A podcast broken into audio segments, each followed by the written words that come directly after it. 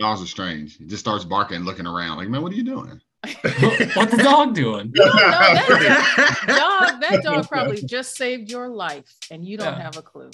Oh, Alright. real quick, real quick. I hate, I'm sorry, I gotta say this. There was this one um, Reddit post I saw where a dude talked about how when he was asleep, he um, like in his dream went to his sister's house and he looked down. He was in the living room. He looked down and saw the dog snarling at him.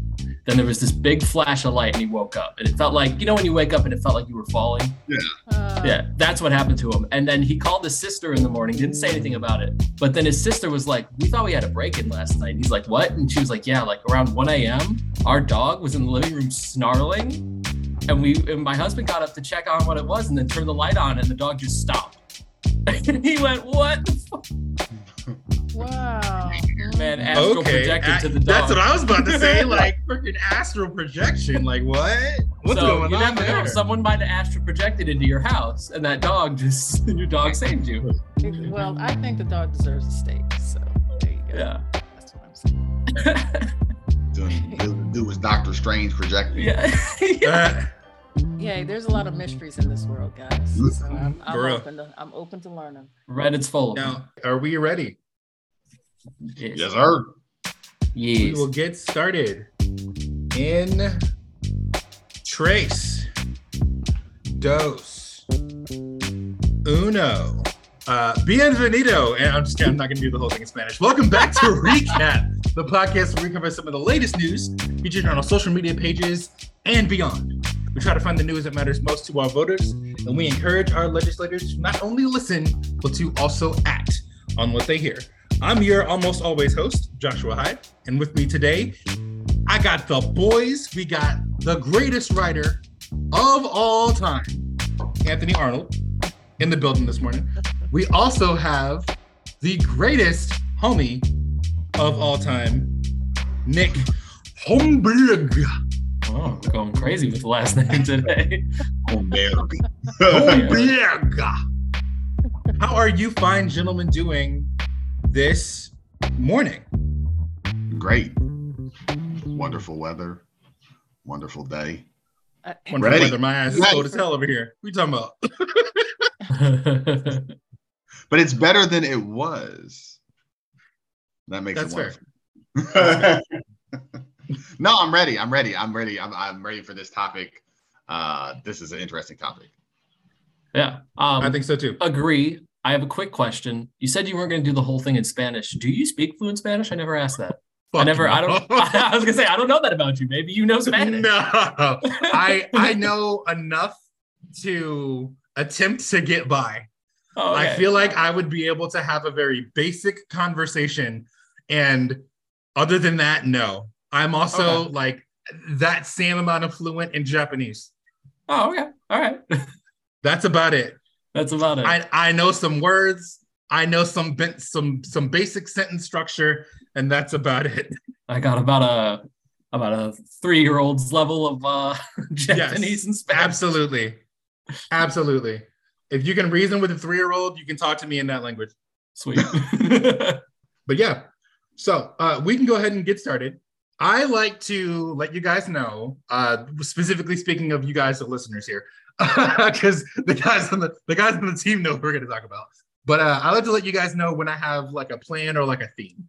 And one thing that's really important right now is how we view our vote, because again, voting is important. You know, we we tout that, and I will until the day I literally die. Uh, voting is one of the most important things you can do. And so it's important that you understand how your vote is being used and how some people are trying to use your vote. So I want to take some time to discuss why we think the way we do about our vote and about, in some ways, politics as a whole. And hopefully we can make more informed decisions about how we want to use those votes. So today we're going to have a quick chat about how religion affects our politics, which is weird because you know a lot of people say separation church and state. We'll get into that debate a bit more later, but yeah, it, it does play a part, and I want to talk about why and how. So, since the dawn of human civilization, we have looked to the heavens for guidance and understanding. Religion is a core part of our lives, and many people, especially Americans, what we may not realize, however, is how these beliefs are influencing political views. I want to talk about that. But first, let's talk about the poll. Yeah. So the poll, as always, these polls come out every Friday on our social media platforms. So the poll today, the First Amendment says that Congress shall make no law respecting an establishment of religion or prohibiting the exercise thereof. So that's where the separation of church and state idea comes from. The government cannot discriminate against religion, but it also cannot force religion on its citizens. But despite, or perhaps because of this separation, the United States is also the most religious of all quote unquote wealthy countries. As recently as five years ago, the US was the only country in the world to be higher than average in both religiosity and GDP, making it unsurprising that, unlike our peers, religion regularly intersects with our politics. So here's the question Do you think this intersection is good or do you think that the separation of church and state should have a firmer divide? Which one of you wants to answer the questions first? I'll take it. All right. So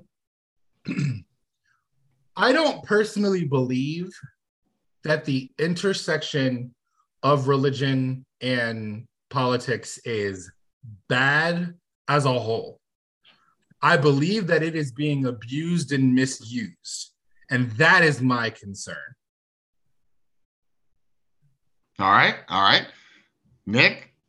Um, can you re-ask the questions? Yeah. Do you think the intersection of religion and politics is good, or do you think that the separation of church and state should have a firmer divide? Um, I think. Hmm, what do I think about that? I haven't given it much thought, so but I'm gonna I'm gonna hit firmer divide mainly because I don't think I do agree with um with Josh that there is there they like it is being abused and yeah. at a knee jerk reaction the divide being firmer would ideally prevent that. Yeah. Um I think also part of the reason that intersection exists at all is because of how individualistic our society is versus yeah. like those more community based societies. One of the main things that religion does, I feel like, aside from um, connecting you with a higher power, is that it and, get, and gives you answers um, to life's questions, is that it gives you a community. Like, right. how many right. people do you think go to church not just because, you know, to pray, but also, hey, we get to have this whole group of people who yeah. I can call, I can, I'm close with. Yeah. And we don't have a lot of those spaces in America. And so when you get people who really attach to religion like that for the community, for the religion, and then like they see the separation. Yeah. I don't know if they like it. I don't know if they I don't know if they appreciate that. But yeah. basically I think it should be firmer, I guess. All right. Uh, my answer is is I largely I I tend to fall a little closer to I think it's good just because for so many people it's a big part of their identity. Whether or not we share that identity or not, or the people listening, whether you share that identity or not, it's a big part of their identity. And I think they they should have the right to have their full identity be a part of the public discourse, right? That it would it would be really hard to tell them you have to check this part of yourself at the door. And like how would they because like we wouldn't want that to be said about our various identities either. Mm. Right. And so um, I think a public sphere that allows people to be sort of their whole selves is good. Um, and, how we make that work for the for everybody is sort of the question. But I do think it's good that people can try to be their whole, honest, true selves when we're having conversations about public policy or the public sphere. So that is my answer. And as I said, for people listening, polls drop every Friday um, on our social media pages. Tell us what you think. You can find us on our page posting. We like to interact with you guys. So so get in there. Tell us what you think about the questions you hear in this section. All right, uh, Josh, back to you. I don't even know why you give it back to me because I always just pass the ball right back. So I feel I like, feel like I should pass it because you're the you- host. Hold on, wait, Okay. real quick. Hold on, wait. Can you? Can I have the ball real quick? Put Yeah, me in, coach. Put me in, coach. I go Um, lob it over to you.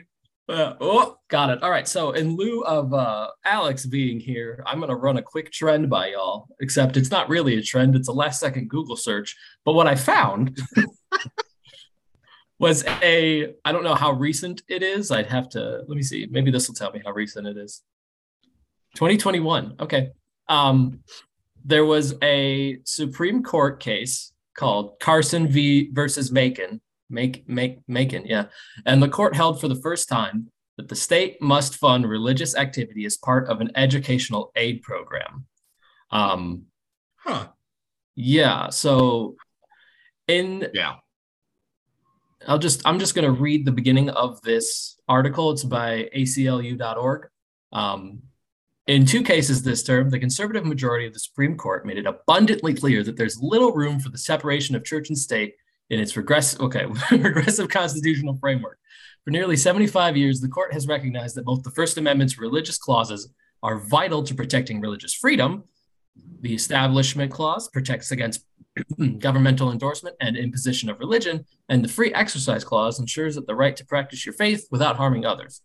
No more. The court has increasingly treated the Establishment Clause as a historical footnote, threatening both the independence of religion and the religious neut- neutrality of the state. And that kind of, I think, ties into what you were saying, Josh, earlier about how there's a there's abuse being thrown, being used uh, with that intersection of politics and religion. Um, so, what this what this um, what is it called? Uh, court case determined basically is that um, it was it was based in Maine.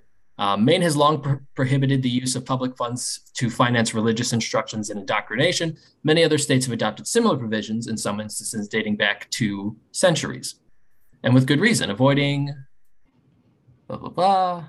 James Madison, blah blah blah. Basically, oh, here we go. Big bold letters. The Supreme Court's ruling in Carson v. Kennedy, that's not the same one. Anyway, you get the idea. Basically, there was a court case. That's a different court case. you get the idea. There was a court case that basically, for the first time, says that a state must fund religious activity as part of education. So now we're not only having this separation of church and state being violated, but it's being violated in a school, in an educational space. Yeah. That's cra- at the Supreme Court level too. At the Supreme this Court was level. a. So I know about this case. This was a school Oh, okay. voucher case. This was Yeah, a school you- voucher case. So what happened is that Maine has these huge rural, rural. That's not going to come across well in audio. That's just not- Rural. I apologize in advance for the editing. Um, they have these rural areas. There we go. That's better. They're so they're so sparse. They don't provide a public school option because it would be so inefficient for the state to set them up. So they give people who live in those areas vouchers to use however they want. But the vouchers wouldn't cover religious private schools. Be they covered everything else. But if you wanted to send your child to a religious private school, you couldn't use the voucher to pay for it. And, and remember, there was no public school option. So you had to send your kid to a private school. But if it was a religious one, like the high school I went to, Bishop Chatard here, like they wouldn't pay for that. So the Supreme Court decision overturned it, saying that the vouchers uh, did in fact have to cover even religious-based private schools. Okay. Um, yeah, that's it. Yeah, the decision obviously was partisan. It came along partisan lines, but it does stem from this really weird situation where there actually is no public school option at all for some people living in Maine, which is legitimately weird. Yeah, that is that is bizarre. Um, ACLU really makes this appear as though this is like a oh they're breaking those walls down.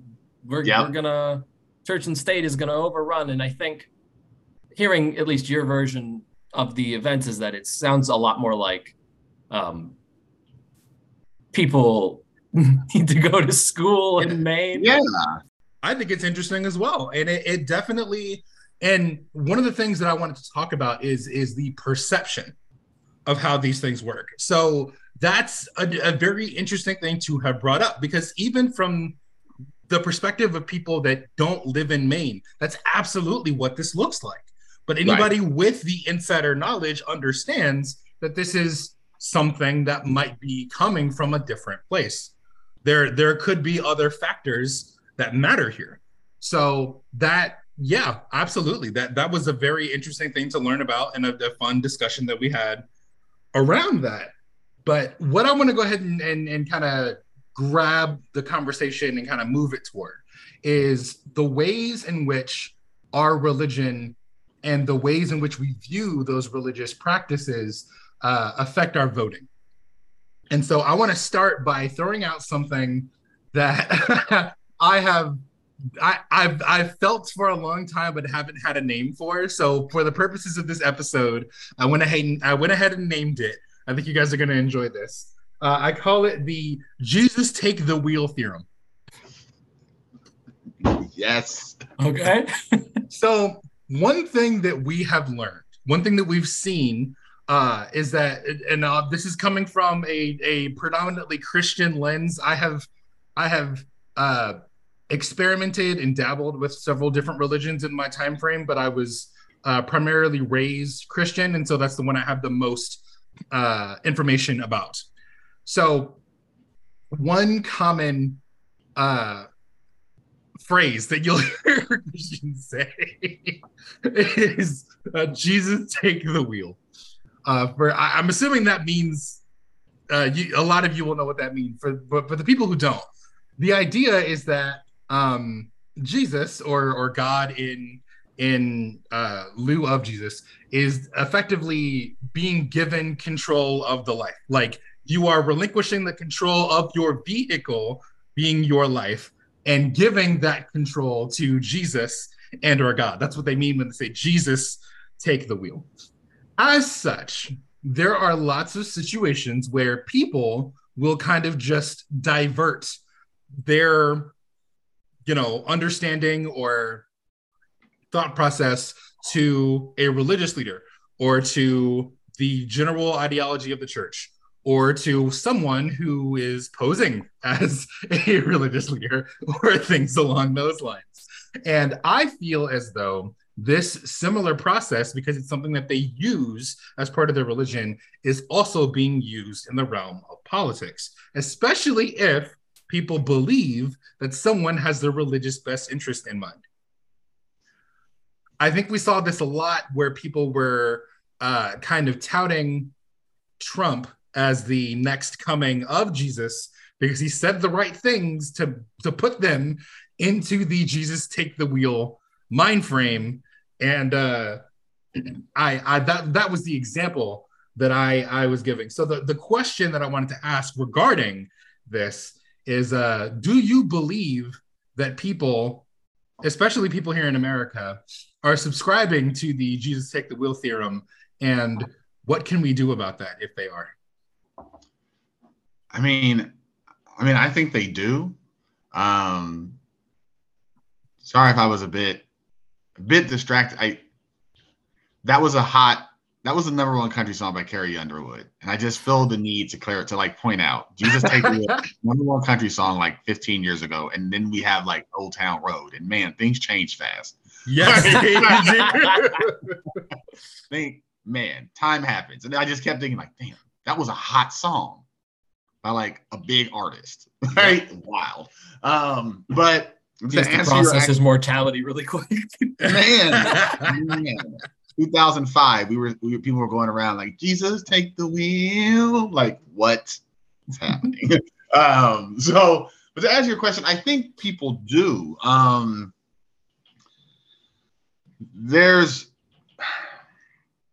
there is like a for, so to answer, so what you said earlier about religion being misused, right?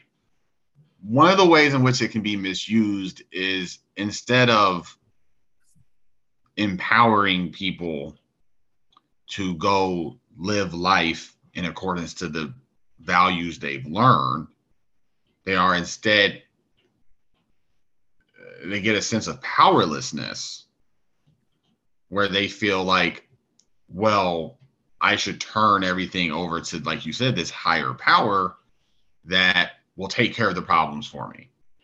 Now, that is not for anyone who who has any experience with religion or who grew up in church. I, I grew up in going to church regularly myself. That's not what you're supposed to take away from it. You're not supposed to just say, "Hey Jesus, hey God, I can't do anything with it. You got all the power. How about you just take care of this for me?" Um, but for some people, it does lead to that, right? And that intersects with our politics in this, as you mentioned, Josh, really harmful way because we start looking for for heroes. We start looking for like all powerful, you know, again, heroes to save us. Um, we funnel that into our into our politicians. We go, well, you know, I can uh this person can take care of the issues this person can solve all of our problems i mean this is this is this is why you were supposed to have the separation. One of the things they were trying to avoid in the with the first amendment was the idea that like the head of the church is also the head of the state. Because then you're you're focusing all of this energy into one person who you have deemed like a pseudo religious figure to solve all your issues. So uh, some people do subscribe to that. And and I wish I could say it was it was just Republicans or even just like evangelicals who subscribe to it, but I think a disturbingly large number of people uh, have those feelings about their elected officials. Yeah, that's the reason why I brought it up. Yeah, there was some of this energy around Obama. I, I mean, we oh, for there. sure, for sure. I, I think we saw. I think we've seen it at least most recently and most fervently around Trump. But I think it's really been true for every politician or every president since like Kennedy. Yeah, yeah, uh, yes. I'm running it through in my head, and yeah, a lot of them had this same had this. There was this same dynamic around them. Yeah. I, w- I want to chime in real quick is that I think this is a prevalent issue, even if you take out the religious aspect of it, because it's it, let- let's let's put it in the context of like um of like a the most recent BLM movements. There's not really a leader. It's sort of just these it's disorganized groups going out and you know protesting and marching and all the stuff, right? Um people mostly want that figurehead. We're I think we're um sort of trained by movies and TV shows to want that hero to come up and like lead us to the new the new world's not a great phrase, but you know what I mean. Yes. yeah, like we we want that and we sometimes at a lot of the time I feel like that doesn't happen. So we have to be the ones to do it. But that's hard. That's so hard. And Yes. so when you bring religion back into it, people will go, "Well, I can't do it. So Right. Jesus, God, you go for it. I you can Right. do it." Right. You know. Um and so I as much as as much as I don't want to believe it's true or as much of uh what's the bias where you think everyone believes the same thing as you? You know the one I'm talking about. The logical fallacy, I think. Um, as much as that likes to permeate my brain, because I'm a deist and I don't believe God in, interacts at all in our lives. Um, I, I'm I'm sure a lot of people sort of have that like that line of logic where they want change, but they don't feel like they're capable, so they turn to God to be the change. Right. Um, also, Anthony, because you mentioned to, uh, Carrie Underwood's like the two that it's from 2005, and then you said we need a hero to save us. 2002 Spider Nickelback song in Spider Man, where he goes, "We need a hero to save us." Started playing in my head. Look. And then you said hero, and I started thinking of Enrique Iglesias, like, like, oh God, God, what's damn, happening? we're old. We're We old. just, we just exist. We exist to quote 2000s music. Yeah. I mean, why Nothing not? Right? else. no other. Isn't, isn't that like the en- endless quotables is like a, a feature of pop culture? Uh, but yeah, so that's that, again, that's part of the reason why I wanted to bring it up because I, I, wholeheartedly think if this idea, or at least people dissecting this idea, is thrown around to the general public, they might recognize either if they are or if other people around them are doing this. And I, I do mm-hmm. think it's harmful and I do think it's a problem. Uh, it's only one of the problems I wanted to highlight today. So I'm glad we we are all in agreement that the uh, Jesus take the wheel theorem. I I, I can't I, I I think this episode should be titled Jesus take the wheel theorem. I just want that I want that to go farther than I could ever possibly take it. subtitle, subtitle the guys do pop culture covers for 40 minutes. But um the second thing i want to talk about is how how religion while it's normally designed to be inclusive has often been used to be exclusive. And uh how we have in most cases used it to silence voices that we consider are others and ways in which that is problematic uh, in terms of both thinking and again how it intersects with politics because we know everything does. So one of the again speaking from a, a commonly christian lens i know a lot of you will will either uh, understand where i'm coming from when i say this uh, or other things along those lines. A lot of people believe that if you're not saved you're going to hell. That's just how it is period point blank. And so if you don't believe it is their job to make you believe so they can, quote, save you. And in this vein of thought, people have naturally become distrustful and silencing of other people with different views because they are not, as they see it, correct. Because of this line of logic, we see this same thing happen especially in the world of politics. If someone disagrees with you about, I don't know, anything, abortion, immigration, anything, they're like, well, you're wrong. And because you're wrong, I refuse to accept anything about your general personhood. I feel like we're seeing this far too often in the realm of politics. And I think some of that comes from our general religious teachings that are also kind of not founded. What do you think? Um, well, so this gets into a more complicated, like how religion intersects with politics, right? So, because what you're describing is, I think, true, because some of the ways, one thing people carry into politics from religion is the ways that they talk about other people the way that they think about their community versus other communities, right? They, they carry in behavior patterns. Um, right. Francine mentioned chat tribalism. So they carry that into their politics. And at least for some people, the, the place they first learned that is in the church. Um, anyone who is anyone who grew up at church, to, to your point, Josh, and I don't know if you did as well, Nick, but they'll be familiar with there is the our church versus other church. Like even if that church is quite literally down the street. Yep. you are literally neighbors. But there is also the tribalism within the church itself. Uh-huh. um, and you would think, and so churches are really tribal. Like it was one of the things that drove me away. One, one of the things I picked up on when I was young and that drove me away from becoming like a regular church goer once I sort of left left my parents' house, uh, where I haven't regularly attended since then at, at all, is because I mean, yeah, Nick says church gangs, but like church gangs are real. Yeah, like, they are or real. like church cliques, church anything. Yes. Yeah, yes. Said that. That's such a funny term. I, I was in the youth choir at, at, at our church growing up, and yeah, there was like a real thing between the youth choir and the adult choir.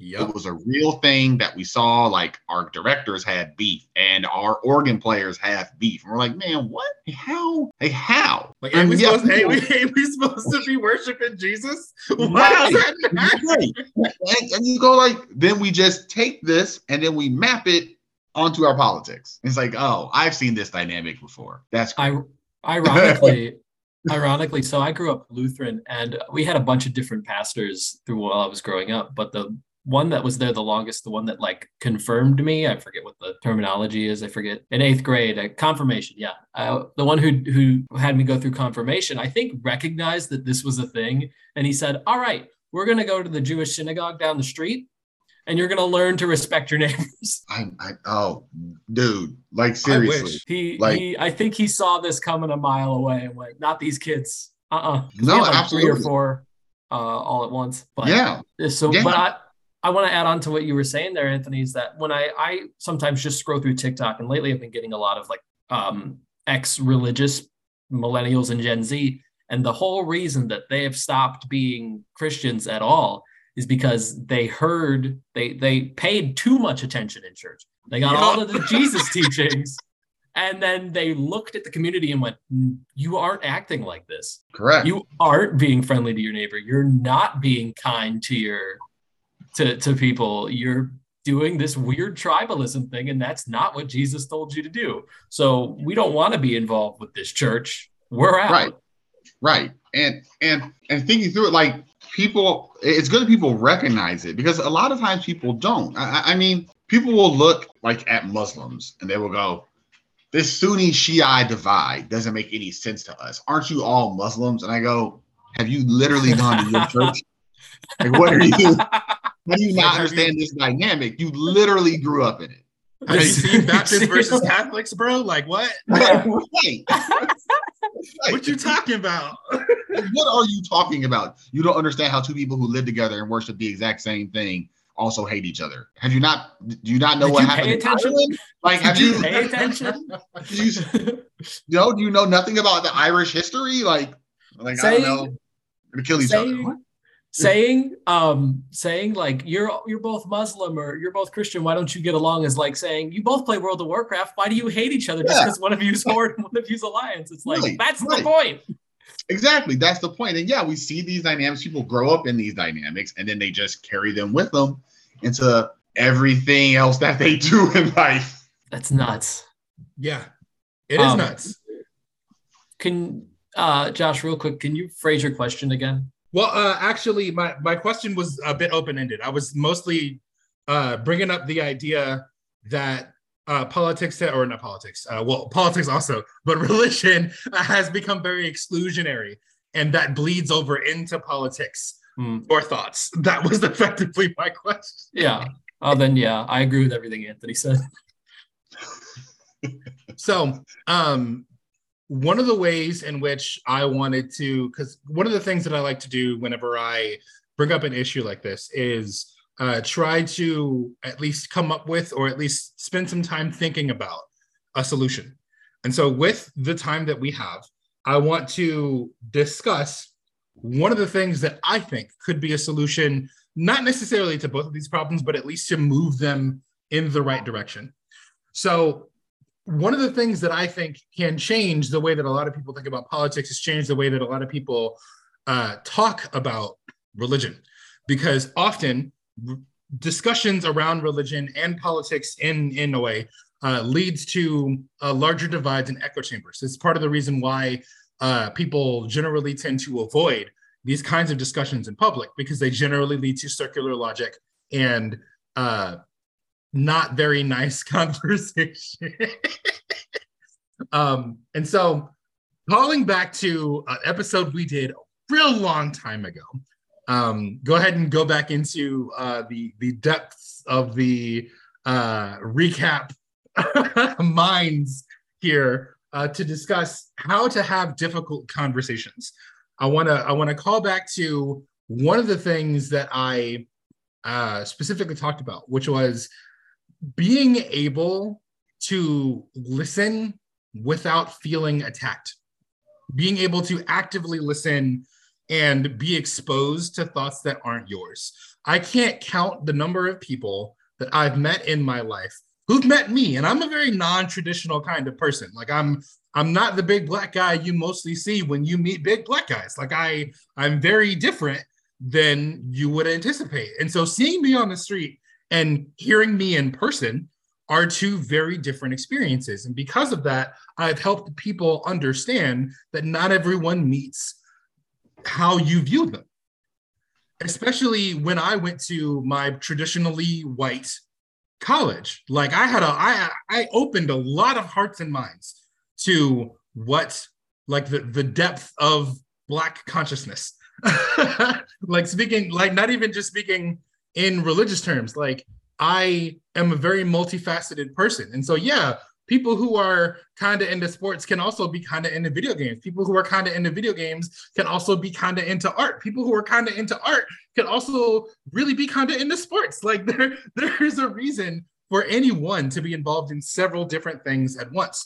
And a lot of the ways that we think about things stem from tribalism. And like I said before, when I was really thinking about like where all this comes from, all of my thoughts always, always, always went back to how I grew up in the church.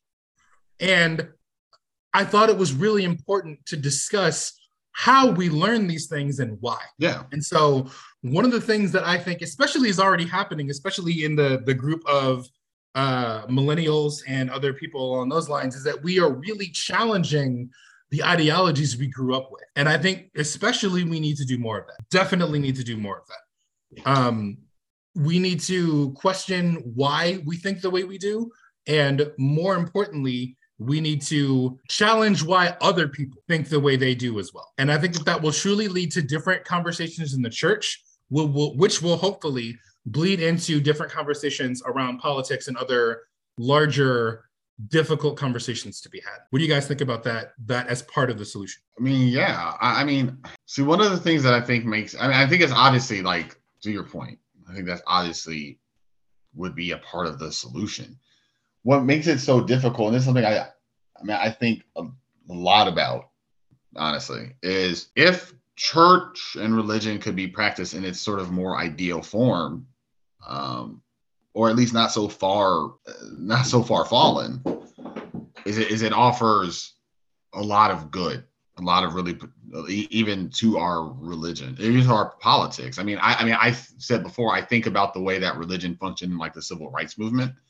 And I think you can see how it functioned positively to unite people and call them to the, the better angels of their nature by reminding them of like these really deep lessons they had been learning their whole life and that our politics had fallen out of step with those lessons. But the problem is that because religion is practiced by and led by people who are we're all flawed, it oftentimes it always falls short of its ideal, but it oftentimes falls horrifyingly short. I mean, however idealized it might want to be, you know, we can't ignore various abuse scandals that have just ricocheted around like every church community uh, in this country, like on earth. It's just like since its inception, honestly. Oh, like, yeah. right. It's it's been a problem right. literally forever. Right.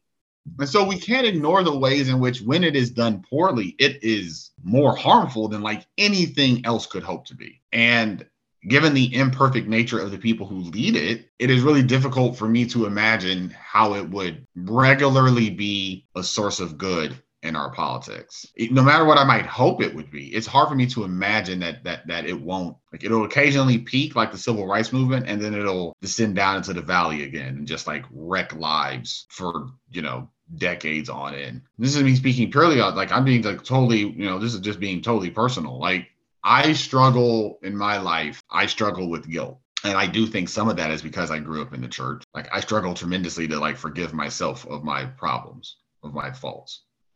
And some of that is because, like, yeah, I had probably, you know, I went to a Baptist church growing up and I went to like a Catholic high school, like four years of Catholic guilt. I'm like, that's great. The Catholics did it to you. Oh, right. Yeah. I'm like, like, it's real. Like, it's like, thank you guys. That was nice. Uh, I love feeling crushing guilt about things I did 20 years ago. Thank you. Yeah. the, the Baptists very slowly, like they very nightly planted yeah. the seed, but it was yeah. kind of like, yeah, it could happen. And then the Catholics dumped radioactive waste on it, so it grew overnight. right, right. It was like, that's thanks, thanks for that, guys. Yeah. Uh, so I think about like, well, could it ever rise above its problems and become a stable force for good? And if not, then what do we do with it? if uh, Josh, uh, uh, just to reiterate, you're you're saying that being sort of more open minded is kind of, is part of the solution to um, the religion politics issue. Yes, uh, specifically okay. because of the fact that religion, as of right now, is being used in a very closed minded way. So yeah. being more open minded and open to other thoughts and ideas uh, is the the way in which we can start moving that day as closer to where religion is uh, more positively beneficial. Okay. Yeah, no, I, I definitely think that's that's a big part of the solution. I think another big part of the solution is um, not arguing to be right, but arguing to listen. Um, and I think with religion, a lot of the ways that you're taught is that God is good, God is right, the end. It's very it's very close-minded, but it's also very like um I, I don't know the word. It's just that's it. That's end of discussion. It's very, It's very end of de discussion. facto. Yeah, de facto. Um and so when you learn that and then you go argue with people, your arguments are from God who is de facto. So like you're not going to be open to different points of view when you believe that you're honestly speaking the word of God. Like that's I and I can I can fully understand that line of logic no matter how flawed it may be. Uh, I talked to this guy in an airport one time. I don't remember where I was going. Um, I remember where he was going because I fucking hate that guy. we we, we argued uh, or had a had a it was more of a discussion um, where we talked about religion um, and he I, i'm a deist by nature which is like well not by nature I, I argued out of lutheran towards deist and deist is basically if there's a god um, then they made the universe and then left it alone. No need to fix what's already made. If they're perfect they made it they're done. There's no need to do anything else. Um, and so he i think was evangelical and he sort of argued with me about like well if someone steals something what are they? And it's like all right so you're leading me they're a thief. Fine whatever. He goes oh if someone kills someone they're a murderer sure. And he goes and you think those people should be should go to heaven? And i was like why are we defined by one mistake that we do forever? What god would do that and why? And the whole reason i'm bringing this up is that it's just that very de facto like this is it. This is what I learned. This is what God said. So this has to be it. And it's like there's so much you could unpack with that Yep. and break away from. And it also weirdly leads into this like, this is a side belief that people have that doesn't get talked about enough, I feel like. And it's this sort of background idea that if you've had a good life, that means you're good and that you've been devout and that God loves you. And like that sort of ties in with that thing where like, oh, because God said this and my life's been good, that means God's loved me, that means I'm right. But it also implies that if God that if you've had a bad life, that God doesn't love you Yep. and that you're not devout enough, which is completely not true. And we we even see that like I, I want to take just that that one tiny belief and apply it to the way in which it's most often used in politics. So we see people who are successful, right? People who are who are like rich and successful are like, yeah, they're they're good. They know what they're doing. They have all their shit together. And people who are homeless are bad, right? Yeah. Like literally And- just because they have a different lot in life Yeah. their their their, their situation could be in no way related to them. It could be something that someone else did to them, something that has impacted them in a way they couldn't have possibly responded to. And Mhm. simply because of the optics of their situation, it is believed that they are good or bad. Yeah. And you, and you see how that stems all the way back from how they're taught in the church. hmm Yeah. Like, That's why Do- this is so important. yeah. Yeah. Di- directly believing that you're good because you love God is it bleeds into so much, and I think it, yeah, like you said, Josh, bleeds into like treating people who have a bad hand shitty just because of something they can't control, and then it also bleeds into. I got distracted. It, yeah, I got distracted, lost my train of thought. That's all Um, right. It's all right. But that that's like I said, th- this kind of intersection is something that I've seen and I I feel like has not been talked about enough. And so I wanted to give thought to it, especially now when we're seeing how impactful some of these thoughts that we've we've been grown up to believe, a lot of these thoughts that we are uh, already predisposed to can affect the ways in which we view our politicians, we view uh, you know our our society we view our community we view other communities. All of these things kind of wrap up in this nice bow that people aren't talking about. And i just wanted to make it clear that there could be other things influencing you that you either aren't aware of or may not be thinking about and i just wanted you hopefully if you're listening uh, to think a little deeper about why you think the way you do and how you got there. Hopefully, this helped you do that. This podcast has been brought to you in part by Elyag Productions, studio for podcasters and musicians, and of course, Pointcast News. To listen to any of our other podcasts, please go visit our website at pointcast.news, where you can also find us on Apple Podcasts.